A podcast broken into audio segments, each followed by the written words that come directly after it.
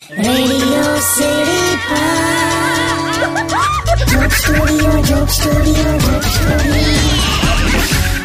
back Radio City joke સ્ટુડિયોમાં આપનું સ્વાગત છે. કિશોર કાકા એકવીસમી જૂને વર્લ્ડ યોગા ડે તો તમારી સોસાયટીએ ઉજવ્યો પણ એ દિવસે વર્લ્ડ મ્યુઝિક ડે પણ હતો. તો મ્યુઝિક વિશે તમારું શું કહેવું છે? મ્યુઝિક એટલે ખરેખર તને કહું થોડીક સિરિયસ વાત કહી દઉં કે આત્માને છે ને આમ ઝંઝોડી નાખે.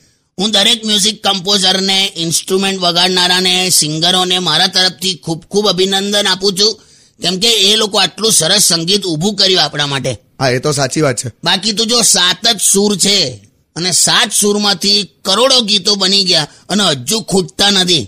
વાહ દરેકને પોતપોતાના મૂડ પ્રમાણે અને ચોઇસ પ્રમાણે ગીતો સાંભળવા ગમે.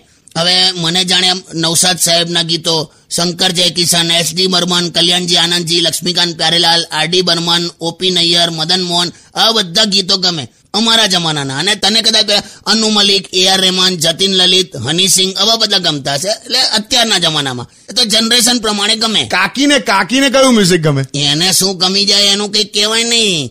ઘણી વાર અમારા ઘરે પેલું વોટર પ્યુરિફાયર આવે છે ને એનું મ્યુઝિક સાંભળ્યા કરેલા. આવું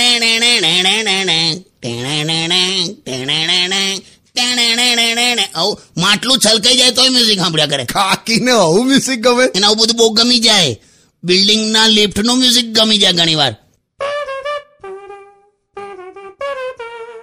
ખોટી ખોટી આઠમા માળે જતી રહે છેલ્લે સુધી સાંભળવા બસ પાર્કિંગમાં ગાડી રિવર્સ મારતી હોય ને ટીટી ટીટી ટીટી ટીટી ટીટી ટીટ તો કે ક્યાં બાત હે ક્યાં બાત એટલે મેં કહું હું આમાં અથડાઈશ હવે કાકી પણ કાકી જ છે યાર એટલે એની ચોઈસ મને અત્યાર સુધી ખબર નહીં પડી પણ જો એને પણ મ્યુઝિકની અસર તો કરે છે ને વાત એ છે મ્યુઝિક એ તાકાત છે.